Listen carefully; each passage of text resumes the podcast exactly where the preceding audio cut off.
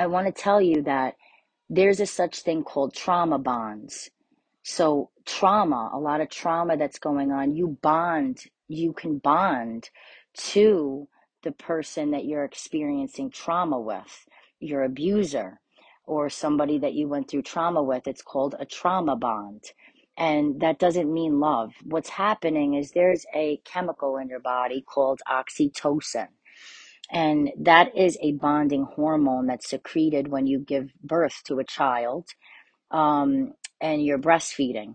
It secretes oxytocin. So it's a hormone and it's a bonding agent. So women bond with their child. If you, when you experience sex with somebody, you're secreting oxytocin, the bonding chemical that's making you and that individual bond. When you're arguing, screaming, and yelling, even in stress, that chemical secretes, and now you're bonding.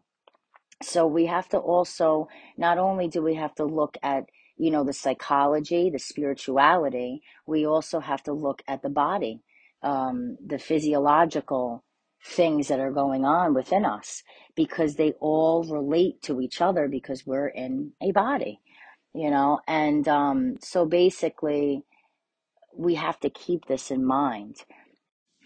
So you are a product of your environment, and your body responds in ways that are very confusing sometimes. We think that love is abuse sometimes, and it's not. Love is patient and kind. Love is a peaceful place.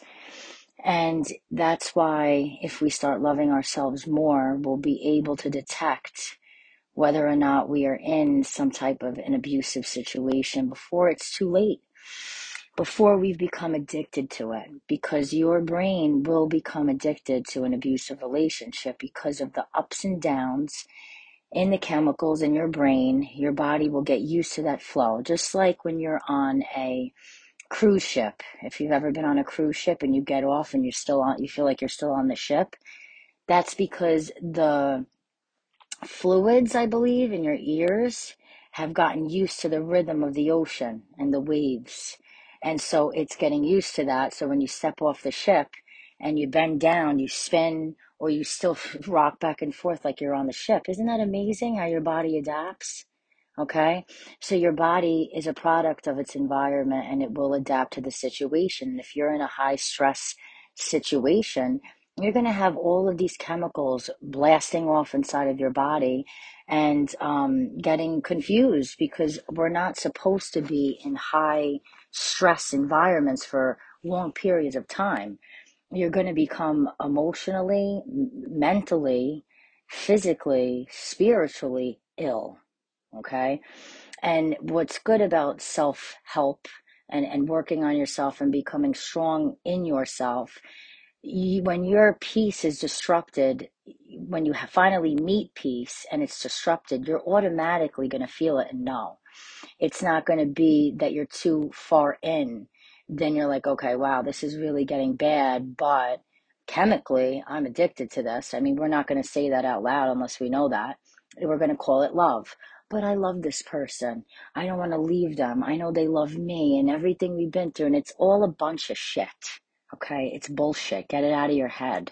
It's just the way that your body was trying to get through it by, I don't, I don't even know what our bodies are thinking, but it's adapting. It's adapting to the environment. So a lot of the time when people leave abusive relationships, they feel manically depressed. That's only because your brain is still in the flow of, of roller coaster, ups and downs, in a stressful, your brain's still working as if it's in a stressful environment, and now you don't have all the stimulation you used to have. Now you're sitting in a room that's quiet, you can hear a pin drop, uh, you can actually notice uh, the breeze outside, you can actually notice a bird flying by, and to you, that's not good, that's very bad, um, because you're used to chaos, and so peace is, is becomes frightening, okay?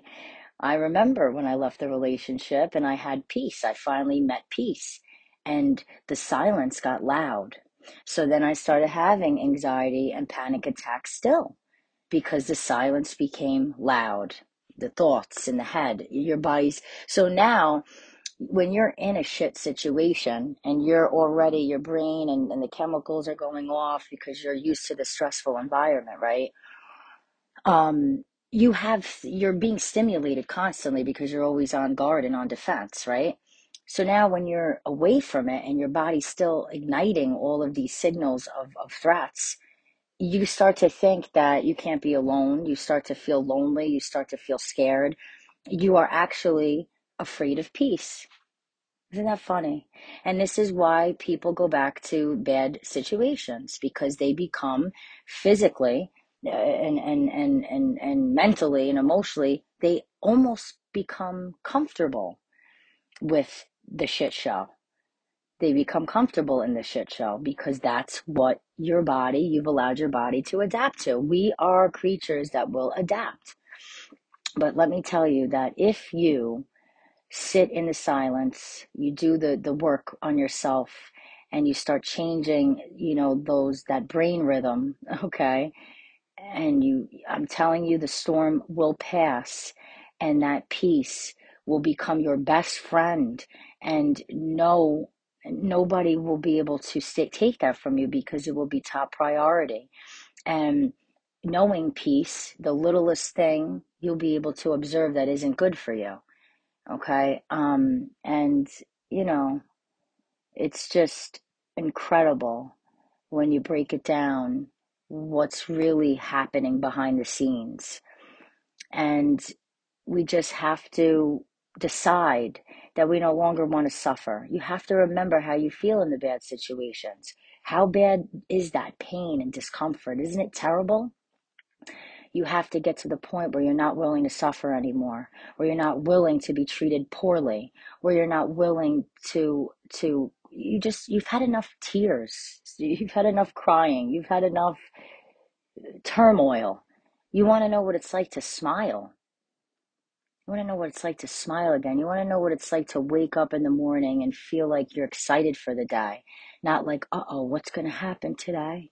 Uh-oh, what kind of fight are we going to get into? What are they going to do? What What is their mood going to be today? Because their mood dictates mine. Absolutely not. We're not codependent. We are independent. Okay? The, the freedom, freedom is being least dependent on, as you know, as much as possible. We don't want to be dependent on anything. And uh look up. I want you to really look up what love is and ask yourself, what is love to you? Hmm? What is love to you? What what what are characteristics, expressions, examples, actions, words of love to you? And if the person, it could be a parent, it could be a lover, whatever, whoever, it could be yourself. You know, what is being said to you? What words and actions um, are showing you proof of love? What are you saying to yourself? How are you acting that shows proof that you love yourself? Um, don't give up. Don't give up. Don't give up. You know, giving up is is accepting a life with very little smiling and laughter. Uh, that's giving up. And you aren't here to give up.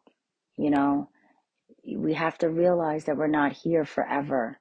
You know, I truly believe in God and an afterlife, but I don't know. I'm, I don't know that for sure. I really don't. And nobody does. And nobody can stop us from death. It's, it's just going to happen. But if you're living a life dead already, then, then, then what? Then what? Then what was all of this really for? You know, what, what do you want your experience to be? What do you want it to be? And um, if you're one of those people that want help and want happiness and want change, just wanting it alone is going to bring you to it if you do the work. It really is. Just think there's a lot of people out there who don't even, they're just blaming everybody else. They think they're a victim and they're blaming everyone else. And that may be you. And guess what? That's been everyone. That's been me too. But we have to get out of the victim mentality and say, I'm a fucking champion. And these motherfuckers that have fucked with me and that they want to share their pain with me, they're not winning. If they want to live a life with no smiles and laughter, that's fine. But I have to move into the light, you know, and I, and so when you're telling yourself, if you're telling yourself, I love this person that treats you poorly, I really need you to remember that your body internally has learned ways to adapt to this horrific environment and has bonded you to this person chemically in, in a confusion. It, it didn't do it because it was wonderful. It did it in a confusion. And it's not love. It's just a a stress confusion response. Um, love, I believe, is words of encouragement and kindness. It's understanding in moments of, of confusion or insecurity. It's showing that you love your partner through your actions, being selfless. Uh, being generous. I'd like to say, I don't want to use the word selfless because you have to be selfish. You have to care for yourself. You need to have boundaries and you need to know what's good for you. You need to take care of yourself, have time for yourself. Um, so I'm not going to use the word selfless. I, I, that's wrong. I'm going to use the word generous. Love is generous. Love is kind. Love uplifts. Love protects. Love makes you feel safe. Love is, love is calm. Love is calm. Love is relaxing. Love is peaceful. And that's what love is. And, you know, it's, it's just incredible, the different perspectives of life and the different mental spaces that we can be in. I mean, it's just endless. It's endless. We are our own universe. So your universe, you know, if you're your own universe, don't settle in one small place of your universe. Travel it. Travel your universe. Travel it, you know, feel emotions of greatness. Because the feelings of shit are so available. They're just, they're more, they're, isn't it funny? They're just more easily able to access. But once you go to those places that may be hard to find, once you get there, you're going to protect it and you're going to stand strong in it and you're going to be able to know what's good for you and what isn't good for you. You're going to know what is worth your while and isn't, what's precious. You're going to find what's precious. And um, don't let anyone steal your time, your laughter, and your smiles. Don't. Don't do that to yourself either. Um, and keep all of this in mind about how the body works. You know, the body is unbelievable, but it's smart, but not smart. Unless that's, uh, I don't even know. It's, it's, but it's doing what it needs to do to help you to survive. But you can survive as a dead person, or you can survive as a happy person, a person that's alive. Being alive is feeling joy and peace. And I hope that you get to experience that in this lifetime because you're not going to be here forever. So I hope that this helped you in some way. I know I kind of went off. I didn't really speak everything about me, but just know that the person talking right here and right now is not the person thirteen years ago. Um, it's not the person, the same person as a month ago, because every day we're looking to improve ourselves and become uh, less dependent, free, happy, and in peace with an open heart so that we can love ourselves and others freely and accept love and great things into our life with gratitude.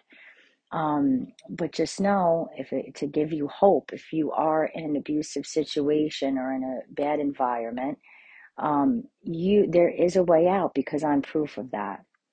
And there's a way to feel joy and happiness again, and because I'm proof of that. And, but we have to always look within. Um, I want you to keep in mind that after you leave an abusive situation or environment, there are some things that take place. You may have symptoms of P T S D, post-traumatic stress disorder. You may find yourself having hypervigilance. This is where you're on guard, analyzing everything, uh, hypervigilance, look it up. Um, there may be some type of paranoia after, um, where you think that you're in, in, in you, you're in a threat, like something, because of what you've been through. Um, and so it's very important for you to pay attention to the aftermath of having allowed yourself to be in this bad environment. There are some some residue after that needs to be pulled out. So pay attention and just trust in yourself that you won't allow it to happen again. So my biggest fear, which fear is the lie, was that I was going to end up in a in an abusive relationship again without realizing it. And so I'm too far deep in. And that was just an illusion. I'm never going to be the person that I was thirteen years ago. The amount of growth and the work I've done on myself would make that absolutely impossible. But I will tell you this. The heart in love is smart, but the heart in defense will live in the past tense. I thought of that yesterday. And the reason I say that is because when I, I had the P T S D and the hypervigilance where, oh, uh, I don't know if I could get in a relationship again or whatever. And the problem with that is that I was in defense. And if my heart is in a defensive place, that means I'm still living in the past. But I'm in a place where I'm trying to open my heart again, to love again. And, and, and I realize that I'm more powerful than ever. I feel peace, I feel calm, and I'm living in the today. I'm not taking the crap from my past and bringing it forward or into my present moment. And so the heart is smart. If I trust in the powers of love, which is the highest frequency there is in this world, in this universe, right? If I'm trusting the powers of love and the intelligence of my heart, then I have nothing to worry about. I'm going in honest with love and care, and the heart is smart. If I feel that the person isn't giving me the respect and love that I deserve, my heart is going to just turn its back on it in peace. I'm not going to be running away, screaming, yelling, and crying. I'm going, my heart's just going to say, no, this isn't matching up. And I know I gave it my all, and then I could just move on, you know. But if my heart's closed and I, and I make all these, and I bring chaos and past into the new, and then it fails, I'm always going to wonder, well, what if I showed my love and I went in with love? And we don't want what ifs. Okay, forget about yesterday and what ifs. We want now, and we want to be excited for our future. So I hope that this helped at least one person, and um, really keep this in mind. If you need to play it more than one time or write notes, take notes down and just look at them, you know, throughout the day to embed this in your mind. But I believe you're going to do great. And I really hope that all of the dreams of your heart become your reality, and your experience in this journey of life into death.